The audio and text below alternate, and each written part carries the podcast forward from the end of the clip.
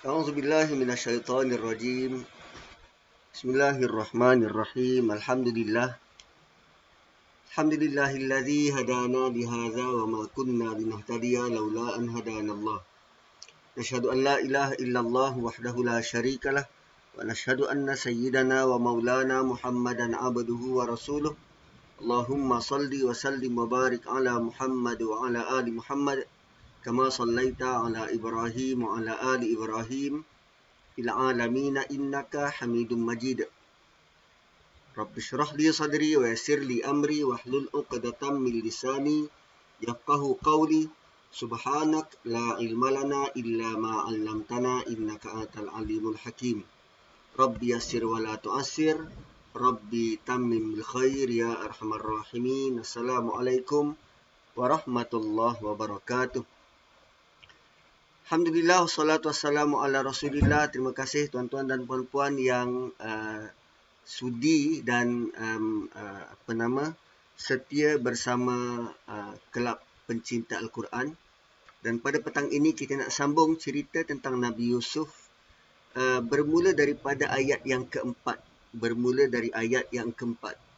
Sebelum kita teruskan tuan-tuan dan puan-puan, perlu diingat bahawa apa saja yang didatangkan oleh Quran untuk kita uh, bear in mind bahawa itu merupakan um, bentuk petunjuk yang tertinggi buat kita. Bentuk panduan dan petunjuk tertinggi buat kita. Yang disenyapkan oleh Quran, ia bermaksud mungkin ada petunjuk tapi tidak sepenting apa yang Allah datangkan dan apa yang Allah sebutkan. Cuba bayangkan, apa yang kita bakal lalui ini nanti adalah kisah seorang anak bermula daripada mimpi. Bermula daripada mimpi dia. Tuan-puan, berapa ramai antara kita yang ambil pusing tentang mimpi anak kita? Kan, berapa ramai antara kita yang take serious tentang mimpi seorang kanak-kanak? Mimpi kot, paling tidak kita punya komen adalah Itulah semalam tak basuh kaki. Ni mimpi macam-macam. Hmm. Paling tidak kita pergi komen begitu. Tapi berbeza dengan Yusuf dan Nabi Yaakob. Uh, uh, mereka meletakkan benda ni sebagai chances untuk berkomunikasi anak dan ayah. Peluang untuk berkomunikasi anak dan ayah. Dan berapa ramai sebenarnya orang yang berada sezaman dengan Nabi Yusuf, sama-sama membesar dengan Nabi Yusuf, yang sebaya dengan Nabi Yusuf, yang juga pada malam hari bermimpi. Tapi kenapa Allah pilih mimpi Yusuf untuk diletakkan dalam Quran? Dan yang baca kita, yang baca orang yang lebih pandai dari kita. Yang baca adalah ulama-ulama sepanjang zaman sampai akhirat. Dan para ulama ini bukan sekadar membaca, tapi dia mengkaji secara teliti mimpi seorang kanak-kanak. Bayangkan tuan-tuan. Itu nilai apa yang kita bakal baca ni. Mimpi seorang kanak-kanak yang Allah pilih daripada jutaan manusia yang bermimpi pada malam itu dan Allah ambil mimpi ini masukkan ke dalam Quran dan kita baca. Kita baca berkali-kali malah kita kaji luar dalam. Kita kaji setiap perkataan kita kaji setiap huruf yang disebut dan diungkapkan. Perasan tidak dua kali disebut bapa dekat sini? Li abihi ya abati Kenapa dua kali disebut bapa? Malah disebut bapa tu dengan kasih sayang. Dia jumpa dengan bapa dia dan dia sebut dia panggil bapa dengan penuh kasih sayang. Anak seperti seperti mana Nabi Yakub mendidik dan mengajar anak dia? Kalau beginilah didikan Nabi Yakub kepada Yusuf sehingga dia boleh beradab dan begitu berakhlak kepada ayah dia, takkanlah sepuluh orang adik-beradik dia tidak menerima didikan yang sama. Tapi membingungkan kenapa mereka boleh begitu suka dengan Yusuf. Sedangkan mereka menerima didikan yang sama daripada sumber yang sama. Oh rupanya anak-anak dia ada perangai masing-masing. Bapa dia imam belum tentu anak dia boleh jadi imam. So berhentilah menyalahkan kalau anak ni salah terus tuding, tuding pada mak bapak seolah-olah mak bapak tak buat apa-apa. Jangan begitu. Setiap manusia dia ada karakter dia. Setiap manusia ni dia dia ada tempoh matang dia. Setiap manusia dia ada perangai masing-masing. Tolong jangan salahkan anak, tolong jangan jangan salahkan mak bapak kerana anak buat perangai. Boleh jadi mak bapak dia sudah habis cara untuk membentuk anak dia. Wow. Dan kenapa? Apa, apa bezanya mimpi Yusuf berbanding mimpi anak-anak yang lain yang mungkin bermimpi pada malam yang sama? Bezanya adalah pada mimpi ini dia mempunyai nilai panduan terpenting buat kita yang membaca.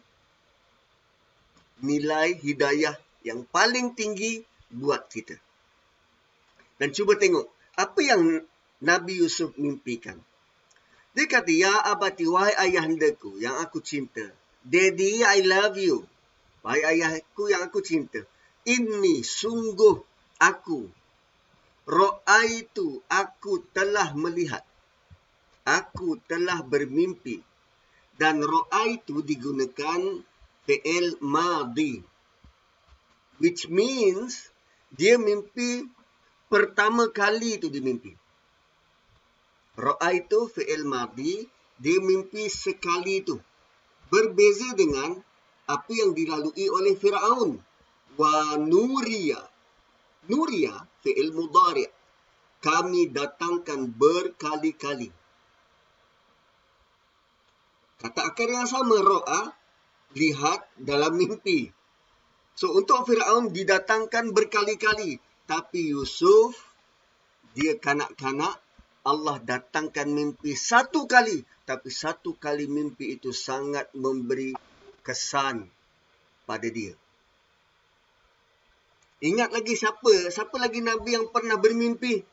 Nabi Ibrahim. Ha, Nabi Ibrahim.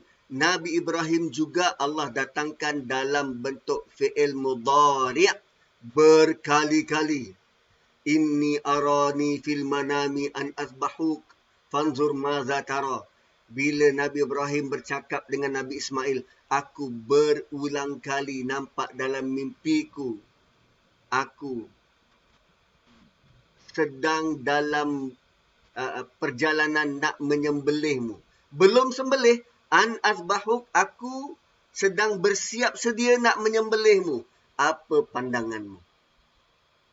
Nabi Ibrahim didatangkan mimpi berulang kali. Tapi Nabi Yusuf kerana kanak-kanak begitu Allah maha pencinta dan maha penyayang cukup sekali. Bayangkan kalau didatangkan mimpi seumpama ini berulang kali. Wow. Nabi Yusuf dan Bunyamin dari ibu yang sama berbeza dengan adik-beradik yang lain berbeza dengan adik-beradik yang lain. Okey. So ya abati wahai ayahku ini raaitu aku telah bermimpi dan aku mimpi satu kali je ahada asyara kaukaba. Sebelas kaukab bintang kaukab bintang terang berbeza uh, uh, apa nama perkataan lain boleh guna qamar ahada asyara qamaran boleh juga guna tapi Allah guna dekat sini kaukaban bintang terang. Dan ada ulama yang menisbahkan kaukab kaukab ini dengan planet sebelas planet. Wasyamsa dan matahari wal qamara dan bulan raaituhum benar-benar aku melihat mereka li padaku sajidin mereka sujud padaku So ayat ini sebenarnya dia didatangkan dalam penuh emosi. Terbahagi kepada dua frasa. Frasa pertama, Yusuf bagi tahu ini ra'aitu ahada asyara kaukaba wasyamsa wal qamara. Sungguh, Dedi, sungguh aku lihat sebelas bintang dan matahari dan bulan. Dan aku lihat mereka sujud pada aku. Kenapa aku? Ra'aituhum li sajidin bukan bukan saja dalam bentuk mereka sujud kepada aku. Aku pelik wahai ayahku, pada aku mereka sujud. Kenapa aku? Ah, ha, seolah-olah macam tu. Terkejutnya Yusuf. Dan dalam ayat ini ada beberapa poin yang kita perlu lihat. Pertama, sebelas bintang matahari dan bulan. Bintang, matahari, bulan. Tuan-puan, kalau kita bercakap, kita bercakap menyusun makhluk-makhluk di angkasa itu, adakah begitu susunannya? Matahari? No. Bintang, matahari, bulan. Atau kita akan susun yang dekat. Bintang, bulan, matahari. Kan? Kita biasanya, lazimnya kita akan susun bintang, bulan, matahari. Atau mulakan dengan yang besar, matahari, bulan dan bintang. Tapi apa yang Nabi Yusuf datangkan dalam bentuk terbalik. Matahari, ya, bulan, bintang, matahari dan bulan. Kenapa begitu? Kenapa dalam bentuk begitu? Ahada asyara, Ahada Asyara, selepas daripada ini kita tahu bahawa dia merujuk kepada 11 orang adik-beradik dia. Mereka semua 12 orang. Berapa umur Nabi Yusuf ketika itu? Wallahu alam ada yang kata 6 tahun, ada yang kata 12 tahun. Tak tahu.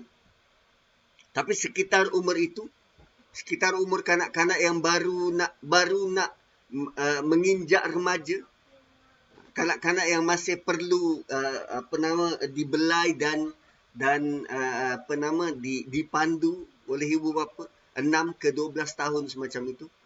So ahada asyara merujuk kepada adik-beradik. Ahada asyara adik-beradik. Dan asyamsa asyamsa wal qamara merujuk kepada sama ada ibu bapa atau bapa dan ibu. Asyamsa dan qamara sama ada merujuk ibu dan bapa ataupun bapa dan ibu. Which one? Bapa dan ibu tu terpulang kepada kita yang melihat. Kalau ikut iklan Fernleaf, dia kata ibu pun macam matahari juga. Sebab ibu yang memastikan anak-anak ini dipandu. Ibu yang menyinari dan membawa kehidupan. Matahari juga kita boleh relate dengan ayah yang firm, tegas, ketua dalam keluarga. Tapi ibu juga boleh jadi komar. Kan sangat smooth. Didikannya tempat bermanja, tempat bintang-bintang berkeliling. Selalu kita katakan bulan di pagar bintang. Kita tak katakan bulan di pagar matahari. Eh, matahari di pagar bintang. Dan ayah juga boleh jadi komar. Romantiknya ayah. Kan, tempat bermain. Waktu kanak-kanak. So, rupanya Asyam Sawal Qamara bukan semestinya Asyamsa itu bapa, Komar itu emak. Atau Asyams tu, Asyamsa itu emak, Komar itu bapa. Tetapi ibu dan bapa perlu ada sifat matahari dan sifat bulan. Kedua-duanya perlu ada sifat matahari, sifat bulan. Tak kala ibu sedang take lead untuk sesi kemas rumah ayah perlu jadi bulan. Dua-dua keras akan patah. tak kala ayah take lead untuk buat kerja sekolah, ibu kena jadi komar. So kedua-dua suami dan isteri dia perlu hadir untuk bintang-bintang ini sama ada dia dalam bentuk syams atau dalam bentuk komar. Wow. Sebab Allah boleh saja datangkan ahada asyara ikan, anak-anak ikan. Dan ikan paus dan ikan jerung. Boleh. Atau dalam bentuk buah. Sebelas buah kurma, buah oren dan buah apple, durian dan timun. Boleh. Tapi kenapa Allah datangkan bulan, bintang, matahari sebagai contoh dalam mimpi Yusuf? Itu nilai panduan tu. Itu nilai petunjuk tu. Dia bukan saja mengganggu mimpi Yusuf, tetapi mengganggu kita bila kita baca. Kenapa bulan? Kenapa matahari? Kenapa bintang? Dan cuba tengok bintang di langit. Ada yang jauh, ada yang dekat. Tengok hubungan kita adik-beradik. Sama tak macam sifat bintang itu? Berkelip-kelip, dekatnya panas tetapi jauh sangat mengasyikkan. Hubungan kita adik-beradik kadang begitu. Dekatnya kita oh, tak boleh, tak senang duduk dengan adik kita. Tapi bila jauh saling merindu. Macam tu ke? Hmm. Sama juga macam mak ayah di kampung sesekali jumpa dengan anak-anak bila anak-anak balik beraya kan tu. Apa nama? Uh, bulan di pagar bintang.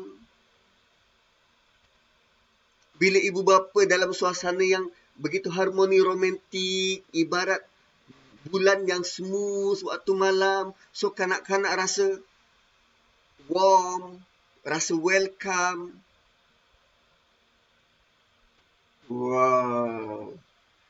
Puan-puan, Yusuf bukan sekadar bawa di, didatangkan mimpi begini. Tetapi mimpi ini supaya kita dapat melihat fungsi-fungsi makhluk di angkasa raya sana. Dia bukan sekadar hanya dilihat dengan mata tetapi melihat setiap fungsi mereka bolehkah kita menandingi fungsi-fungsi itu? Allah bukan saja datangkan matahari dan bulan itu dalam bentuk pasangan, tetapi bagaimana kerjasama matahari dan bulan itu boleh menghidupkan bumi. Kerjasama mak dan ayah dalam keluarga akan menghidupkan anak. Wih dahsyat tuan-tuan. Kita belajar sains. Apa apa apa, um, fungsi matahari untuk kehidupan? Sangat banyak. So kalau kita jadi mak ayah, adakah kita berfungsi sebagai matahari? Fungsi bulan sangat banyak menentukan uh, arus udara, menentukan pasang surutnya air, menentukan arus air dalam laut. Ui, itu luar biasa. So kalau bulan itu boleh menentukan pasang surutnya air di bumi, so mak bapak yang berperanan seperti bulan boleh menentukan tinggi rendahnya emosi anak. Tinggi rendahnya self esteem dia. Tinggi rendahnya level of confidence anak uh, luar biasa dan second part daripada mimpi Nabi Yusuf ini bila Nabi Yusuf kata ra'aituhum. Ra'aituhum. Kalimah hum kalimah hum ni dia merujuk kepada kata ganti nama. Kata ganti nama pihak kedua. Kata ganti nama pihak kedua. Dalam bahasa Arab, ikut kaedahnya, bintang, matahari dan bulan, bintang, matahari dan bulan adalah makhluk yang tidak berakal. Makhluk yang tidak berakal. Dan kata ganti nama hum adalah untuk makhluk yang berakal. Makhluk yang berakal. Sepatutnya perkataan Nabi Yusuf, aku nampak semua itu sujud padaku. Tetapi dia cakap, aku nampak mereka semua. Mereka ni bukan ditujukan kepada sebelas bintang, matahari dan bulan. Boleh jadi Nabi Yusuf melihat susuk tubuh abang-abang, ayah dan ibu yang sujud kepada dia. Sebab tu saya kata tadi ada dua fasa. Fasa pertama benar dia nampak bulan, matahari dan bintang tu. Tapi kerana dia guna hum, dia guna perka- hum ni, boleh jadi second part daripada cerita dia adalah ayah, kenapa pada aku, abang-abang aku ni sujud? Aku nampak dalam mimpi aku ayah. Kenapa pada aku? Mereka sujud. Dan dia tak kata aku nampak ayah sendiri sujud. Tak. Aku nampak mereka sujud. Dan bila dikata mereka boleh jadi hanya sebelas orang adik beradik atau mungkin kesemua mereka ni ra'aituhum li sajidin. Kenapa aku yang mereka sujud sama macam kita tuan-tuan hmm sama macam kita.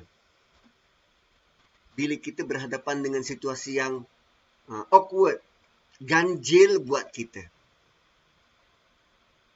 Lalu kita akan rujuk kepada orang tua. Kalau tidak mak, bapa. Dan kadang mak dan bapa kita pun tak ada jawapan yang tuntas. Jawapan yang pasti kepada persoalan tu. Jawapan yang pasti kepada persoalan tu. Tapi ayah yang baik, mak yang baik, dia akan memberikan kepada kita dorongan-dorongan positif.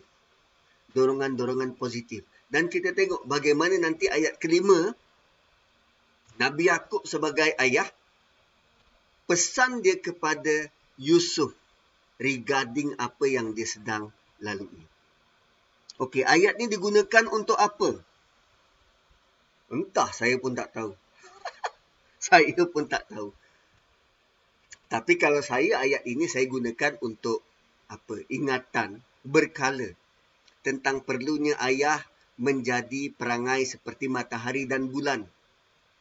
Juga ibu perlu berperangai seperti matahari dan bulan untuk mendatangkan untuk mendatangkan rasa untuk mendatangkan kehidupan buat anak-anak. Fungsi matahari itu menghidupkan, bulan juga menghidupkan. So adakah kita sebagai mak bapak sudah berfungsi untuk menghidupkan anak fizikalnya? Matahari tentunya fizikal, berlaku fotosintesis, keluar bunga, keluar buah, kan kondensasi. Kan tu fizikal, tapi bulan spiritualnya, emosinya, kreativitinya, Ha, begitu. Saya melihat ayat ni sebagai begitu. Kita mendambakan, selalu kita katakan, mengharapkan, ibarat mengharapkan bulan jatuh ke riba. Tapi kalau melihat ayat ini, kita kita bukan sekadar mengharapkan anak itu membesar sebagai Johan. Tetapi anak itu bakal memberi manfaat kepada seluruh manusia sebagai juru pandu sebagaimana bintang-bintang di langit berfungsi sebagai pemandu arah mereka-mereka yang sedang sangat mengharapkan panduan.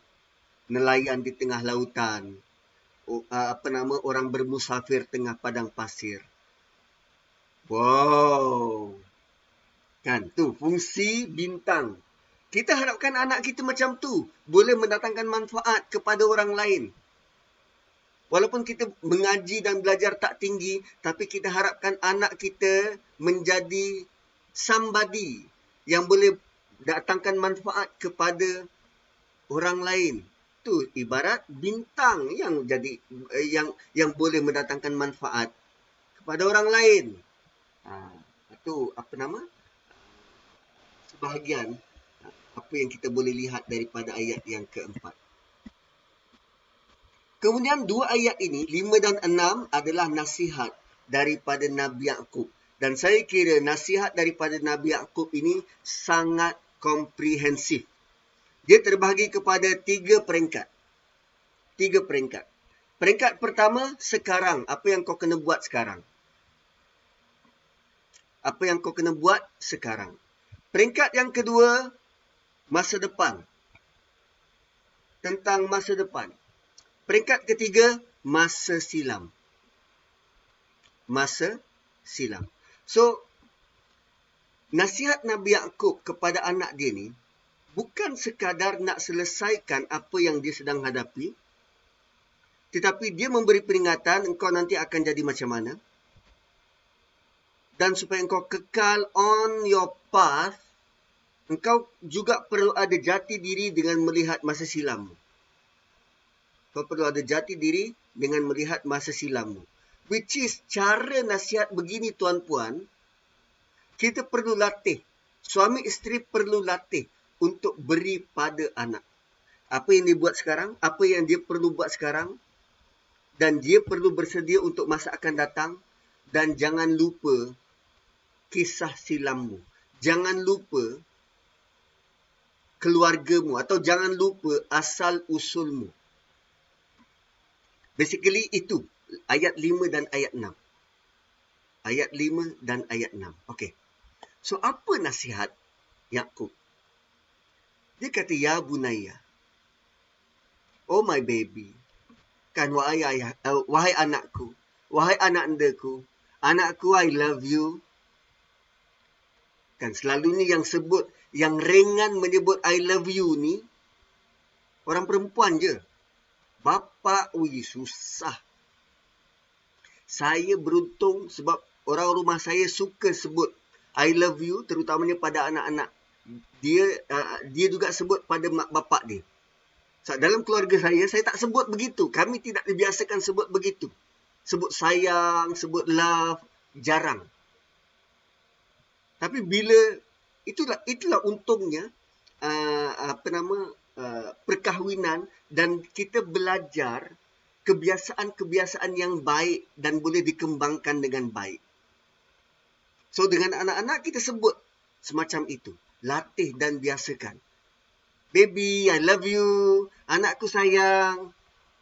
Hai si comel. Panggilan-panggilan semacam itu. So, Nabi Yaakob bila Nabi Yusuf datang dalam keadaan terganggu, dia sudah menyediakan diri dia untuk anakku, Abah bersedia untuk dengar apapun, apapun masalahmu. Bukan dalam bentuk dia tengah baca paper. Ha, ada apa? No. Tak. Cuba tengok cara dia sambut anak dia. Ya bunaya. Ya anakku. Dia bukan hmm. Hmm, lepas tu? Hmm. Okey, hmm. Ha, dah. Tu, mak kau. Dah lain kali basuh kaki. Tak, bukan begitu. Ya bunaya, wahai anakku. Perkara pertama yang bapa dia sebut tentang eh, sebut pada Yusuf adalah tolong sedar realiti kehidupanmu sekarang. Realiti kehidupanmu apa? Dalam keluarga kita, abang-abangmu macam tak senang dengan engkau. La taqsus ru'yaka ala ikhwatika. Apa yang kau bu- perlu buat sekarang? Jangan cerita. Apa yang kau mimpi ini pada adik-beradikmu. Perkara yang kau kena buat sekarang, jangan cerita apa yang kau mimpi pada adik-beradikmu fayakidu laka kaida. Nanti dia akan berancang sesuatu padamu. Kaidun, kaidun, rancangan. kaidun ni plan.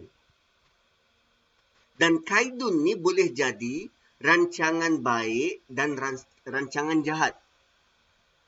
Boleh jadi rancangan baik dan rancangan jahat. Itu maksud kaidun. Nanti bila kita pergi um, ke ayat 20-an um, uh, apa nama kita akan dapati uh, wanita Mesir tu isteri Al-Aziz dia guna perkataan makrihin makar. Makar ni rancangan jahat. Scheming makar ni rancangan jahat kaidun boleh jadi rancangan baik dan rancangan jahat. So Nabi Yaakob dia nak anak dia ni berhati-hati. Berhati-hati. Dia bukan mendatangkan um, apa nama uh, suuzon kepada anak dia. Tetapi seorang ayah dia tahu anak dia macam mana.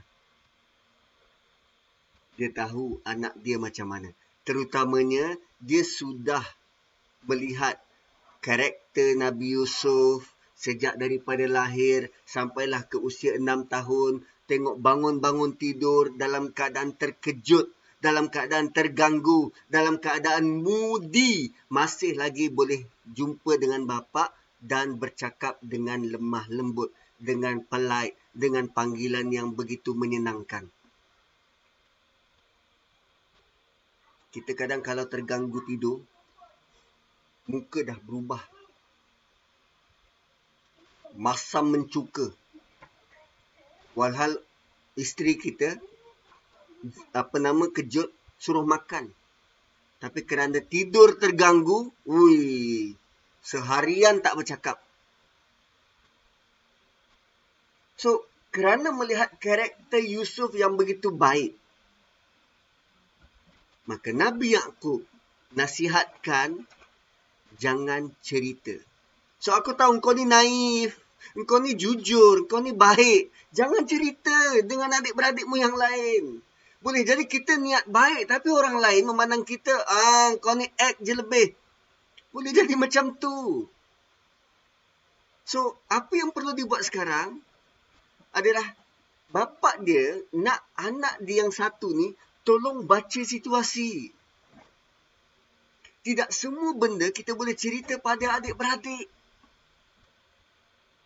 Kan kadang kita dalam setahun kita jarang ambil cuti mungkin sangat workaholic. So kerana jarang ambil cuti maka duit kita banyak kita simpan. Lalu hujung tahun tu lah sesekali kita kita merasa nak pergi bercuti. Mungkin luar negara, mungkin dalam negara. Bercuti lama sikit. Katalah kita ada 10 orang adik-beradik dan tidak semua 10 orang adik-beradik mampu untuk pergi bercuti macam kita. So mungkin sebarang perkongsian gambar, perkongsian apa, uh, apa nama, uh, event, tengah kita main roller coaster ke, ada mata-mata dan hati-hati yang terluka. Yang kita pun tak tahu. tu Nabi Yaakob mengajar anak dia tolong tolong baca situasi. Tak kala PKP waktu tu bukan sedikit orang yang sedang dalam keadaan terhimpit yang dibuang kerja yang stranded isteri dia dekat Pahang dia dekat Perlis dia pula kerja driver lori Padahal PKP semua perkhidmatan stop So toke tak nak tanggung. Dua tiga bulan tak tentu lagi boleh boleh rentas negeri ke tak. Terus berhenti kerja. Sack on the dot. Isteri dia kat Pahang nak bersalin. So, kadang ada benda yang tak sesuai. Bagi kita mungkin okey, tapi orang lain. Dah kakak sendiri yang share. Adik nak buat macam mana? Hadap je lah. Oh rupanya tak semua benda kita boleh share. Tak semua benda kita boleh share dengan orang lain. So, tuan-tuan dan puan-puan, bila disebut la taqsus ru'yaka ala ikhwatika, jangan engkau cerita apa saja yang kau nampak dalam mimpimu kepada adik-beradikmu. Dia mungkin akan merancang sesuatu. Dia mungkin asalnya tak ada apa-apa, tapi semakin lama semakin menyampah. Asalnya okey, tapi kerana kau share macam ni, dia jadi tak okey. Kerana perlu diingat anakku. Musuhmu bukan adik-beradikmu. Musuhmu adalah syaitan. Musuhmu bukan adik-beradikmu. Musuhmu adalah syaitan. Inna syaitana lil insani aduwum mubin. Kerana syaitan, dia boleh memperdayakanmu dan dia juga boleh memperdayakan adik-beradikmu. Dan syaitan adalah musuh yang nyata. Bukan saja kepada dirimu, bukan saja kepada adik-beradikmu, seolah-olah Nabi Yakub sedang bercakap dengan kita. Syaitan musuh manusia yang nyata. Yang membaca ni manusia ke bukan? Ya, kita manusia. Nabi Yakub sedang nasihat kita. Syaitan musuh yang nyata. Dan lebih menakjubkan tuan-puan. Ini ayat kelima. Nabi Yaakob memberikan sifat kepada gerak kerja syaitan sebagai sangat nyata. Mubin.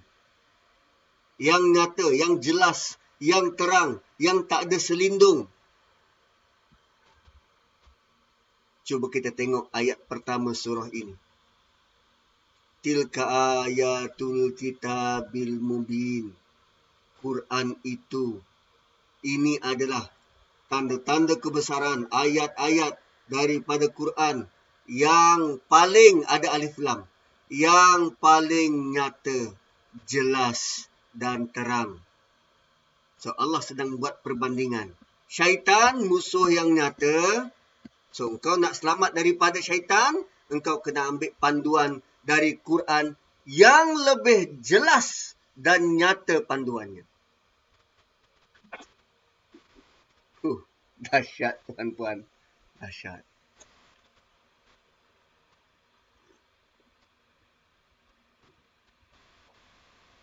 Ah, apa tu?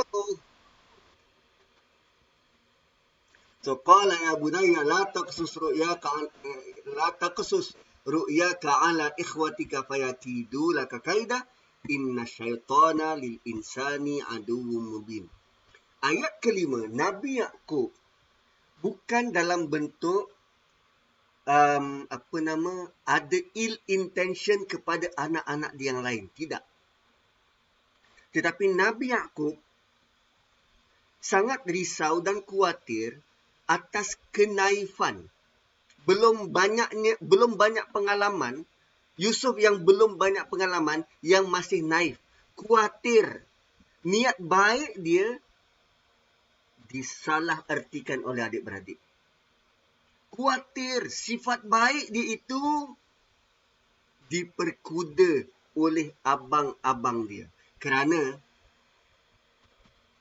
tidak kira engkau nabi atau engkau anak Nabi, kau tidak terlepas daripada syaitan. Itu peringatan besar.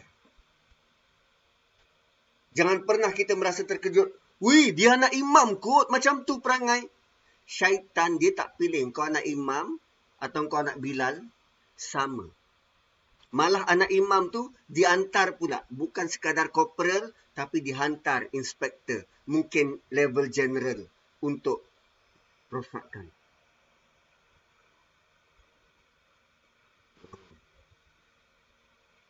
Ingat lagi kisah Nabi Adam? Dalam surah Baqarah. Sewaktu mula-mula turun. Fa'azallahuma syaitanu anha. Fa'akhrajahuma mimma kana fih.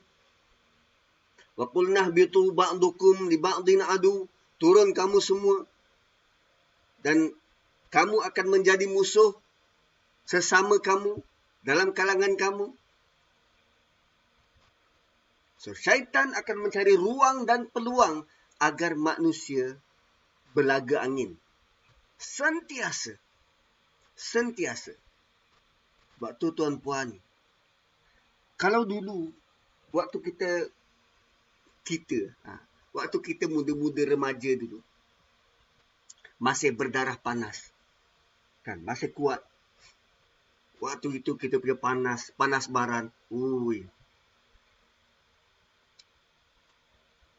Pantang orang tengok. Pantang orang tengok, kita boleh kata, ha, apa tengok-tengok, ada hutang ke? Tapi bila mula meningkat usia, kita sudah merasakan teruknya sikap kita waktu itu. Kan? Tak ada angin, tak ada ribut nak cari gaduh dengan orang. Buat apa? Itulah bila usia semakin meningkat, kita semakin matang, kan? Kita sudah bertukar uh, bertukar status daripada belia kepada habis muda yang tinggal tua. Dan kita melihat ah buat apa gaduh-gaduh? Sebab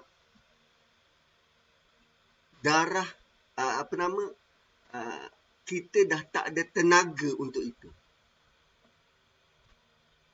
dan syaitan memang nak setiap manusia ni bergaduh. Terutamanya suami isteri.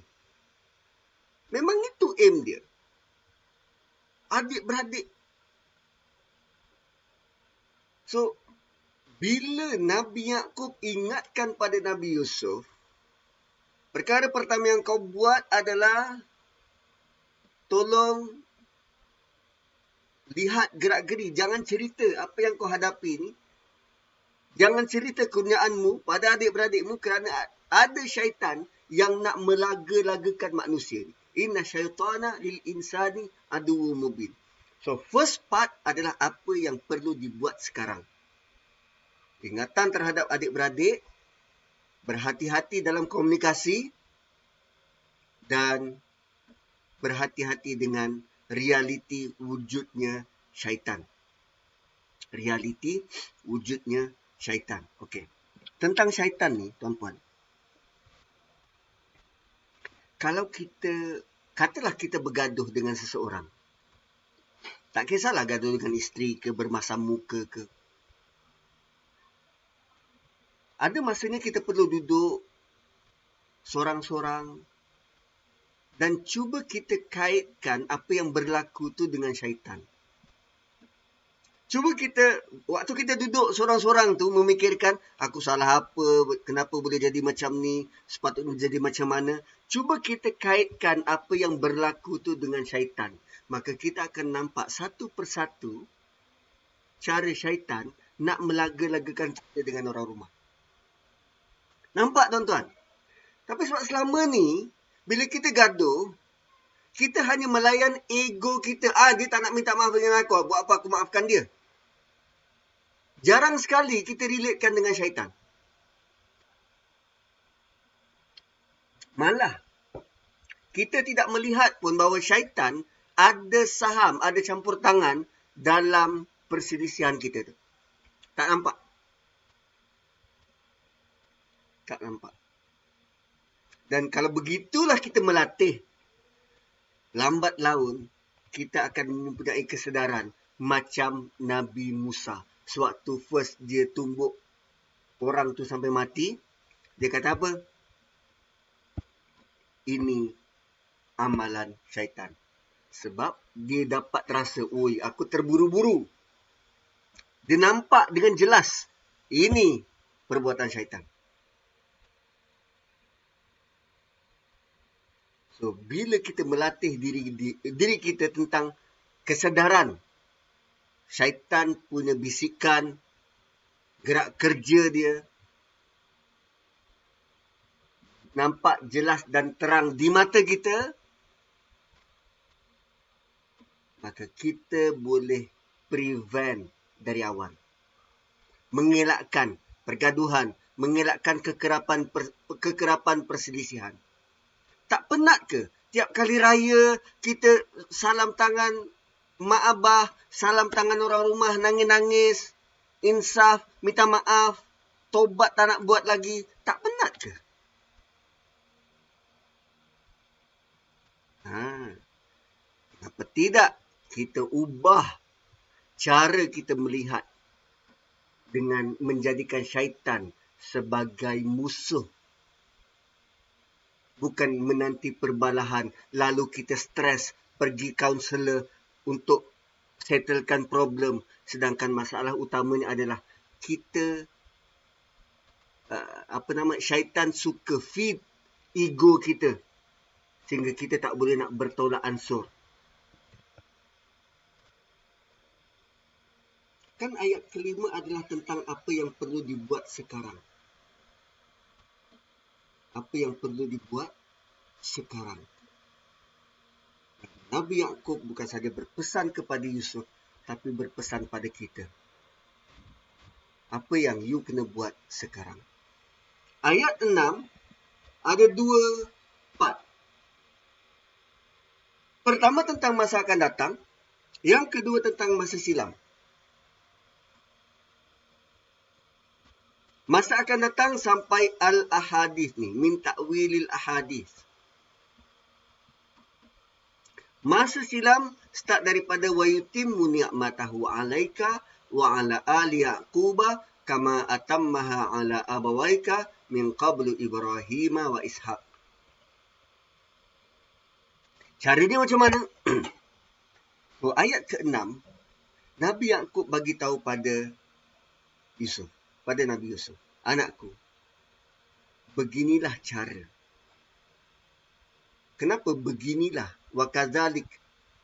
Demikianlah caranya. Beginilah cara. Apa maksud Nabi Yaakob ni? Engkau dapat mimpi. Dan mimpi yang kau lalui adalah bentuk wahyu dari Tuhan. Dan mimpi itulah caranya Tuhanmu memilihmu. Begitulah caranya Tuhanmu memilihmu, melantikmu jadi nabi. Begitulah cara Tuhanmu melantikmu kerana engkau ada potensi. Okay, dalam bahasa Arab, pemilihan, pilih ni, dia ada beberapa perkataan lain. Pertama, yajtabika, ijtibak, pilih kerana ada potensi. Yang kedua, ikhtar atau ikhtiar. Ikhtar atau ikhtiar. Pilih kerana ada sesuatu yang baik padamu. Ikhtar ni pilih yang lebih baik. Macam kita ikhtiar, kan ikhtiar daripada duduk saja baik kita bekerja. Ah tu ikhtiar lah tu. Ikhtiar maksudnya kita memilih yang lebih baik. Ikhtiar. Dan yang ketiga istofa. Yang ketiga adalah istofa. Istofa ni apa? Memang nak pilih itu. Tak ada alasan. Memang nak pilih itu. Jadi kita sebut dalam salawat kita Nabi sallallahu alaihi wasallam adalah nabi Al-Mustafa. Ha, Nabi Al-Mustafa. Kenapa, kenapa Mustafa? Sebab memang Allah nak pilih baginda sebagai kekasih. Tak ada alasan. Memang nak pilih itu. Contohnya macam ni lah. Kalau, kalau kita suka Kit Kat. Cuba tanya orang yang suka Kit Kat. Kenapa pilih Kit Kat? Kenapa tak Toblerone? Dia bila kata, memang aku suka. Memang aku suka KitKat. Tak ada alasan. Memang sebab suka. KitKat. Nah, so, dia pilih tu memang dia suka. Kadang tak ada alasan pun. Dan kali ini, Nabi Yaakob guna perkataan Yajitabika. Allah memilihmu kerana engkau ada potensi. Begitulah Allah datangkan kepadamu mimpi kerana Allah memilihmu sebab engkau ada potensi, wahai anakku. Allah pilih engkau bukan saja-saja sebab engkau ada potensi. Dan kerana potensi itu nanti, engkau akan dipimpin engkau akan dipimpin dan Allah akan mengajarmu min takwilil ahadis.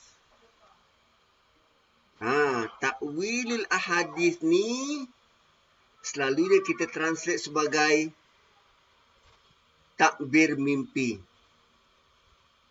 Sedangkan mimpi dalam bahasa Arab ahlam. Ahlam tu mimpi.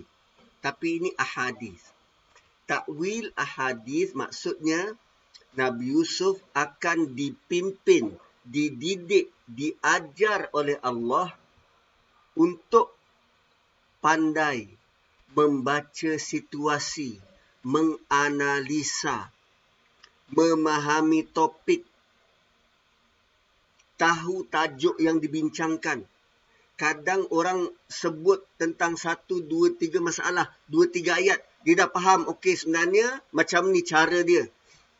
Orang tengah berborak dia tahu latar belakang kenapa orang tu boleh berfikir macam tu. Takwilil ahadith. So kebolehan Nabi Yusuf bukan sekadar dia boleh terjemah mimpi tetapi dia sangat analytical.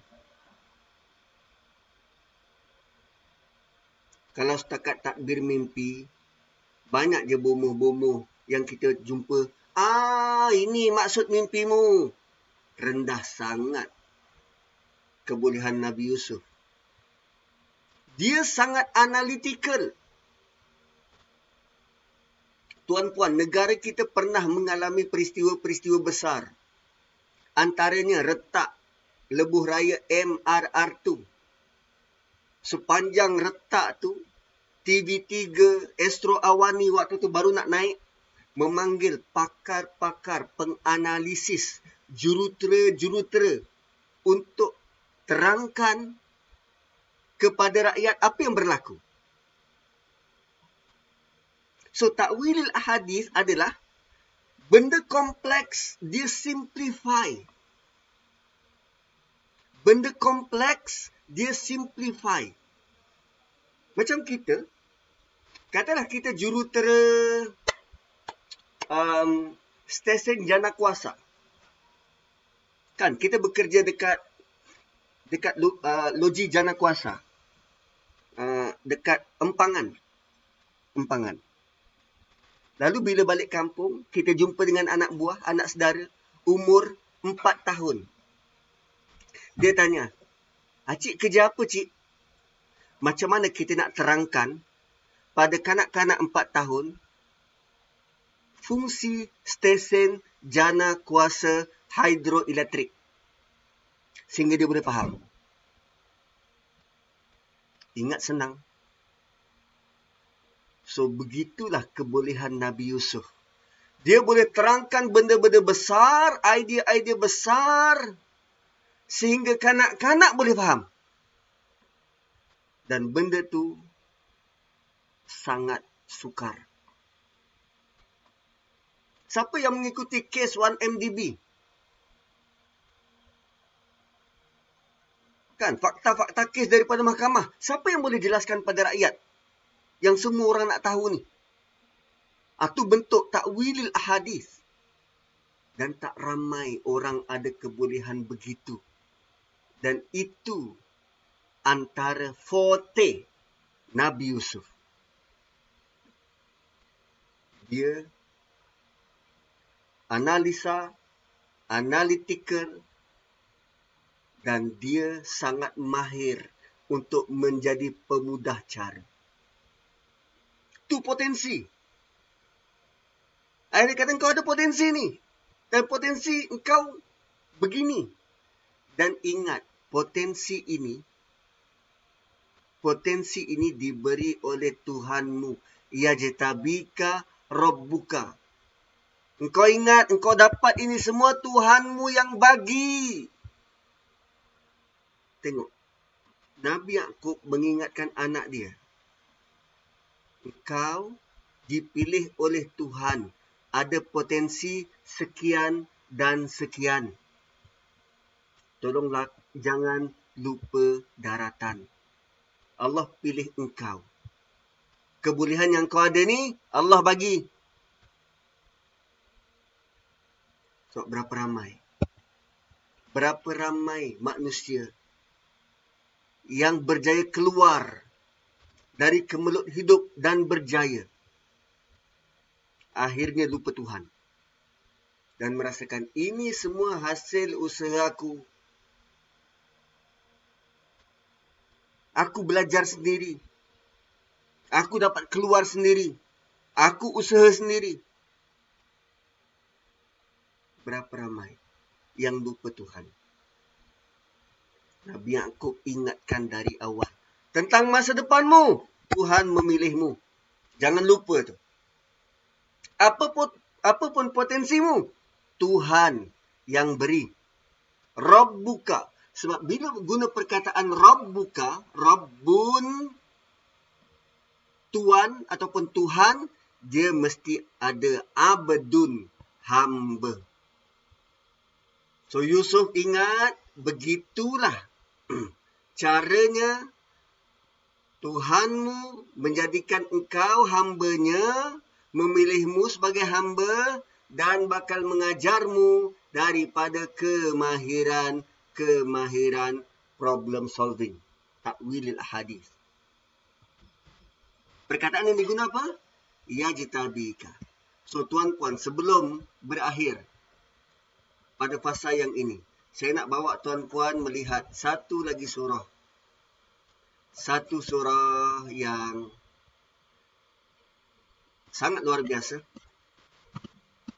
Sangat luar biasa kerana Allah menggunakan perkataan yang sama tapi ditujukan kepada manusia berbeza. Surah Hajj ayat yang terakhir. Allah Subhanahu wa taala berfirman, wajahidu fillahi haqqa jihadi. Berjihadlah kerana Allah dengan sebenar-benar jihad. Bersungguh-sungguhlah kepada Allah dengan dengan sungguh-sungguh. Wajtabakum. Dialah Allah yang memilih kamu semua. Allah lah yang memilih anda. Allah lah yang memilih saya. Allah pilih anda kerana anda ada potensi. Allah pilih saya kerana saya ada potensi. Wa ma ja'ala 'alaikum fid dini min haraj. Allah tidak jadikan agama ini sebagai beban kepada kamu. Tuan-puan, Allah guna perkataan yang sama untuk Yusuf. Sekarang Allah guna perkataan yang sama untuk kita. Nabi Yusuf ada potensi dan digilap potensi itu. Ayahnya ingatkan potensi ini datang daripada Allah. Dan sila gunakan untuk membesarkan Tuhan. Sekarang Allah bagi tahu kita dalam surah Hajj. Engkau Allah pilih. Huwa jitabakum. Engkau dipilih oleh Tuhan. Dan agama ini tidak sukar, tidak susah. So, rupanya antara kita dan Nabi Yusuf Allah guna perkataan yang sama. Tinggal saja dia dapat wahyu. Kita dapat Quran. Dan kita sedang baca kisah yang berlaku buat Nabi ini. Wih dahsyat tuan-tuan. Dahsyat. In terms of peluang. In terms of peluang, potensi, kita dengan Nabi Yusuf tak jauh beza. Perkataan yang diguna sama. Wajitabakum. So, jom kita sungguh-sungguh dalami kisah ini supaya mungkin ada potensi-potensi kita yang boleh digilap dan lebih menyerlah. Selepas kita lihat bagaimana Nabi Yusuf menggilap potensi dia tanpa melupakan Allah Subhanahu wa taala. Ustaz maksudnya dari waktu Nabi Yusuf kecil lagi dia diberi kelebihan mentakwil mimpi itu.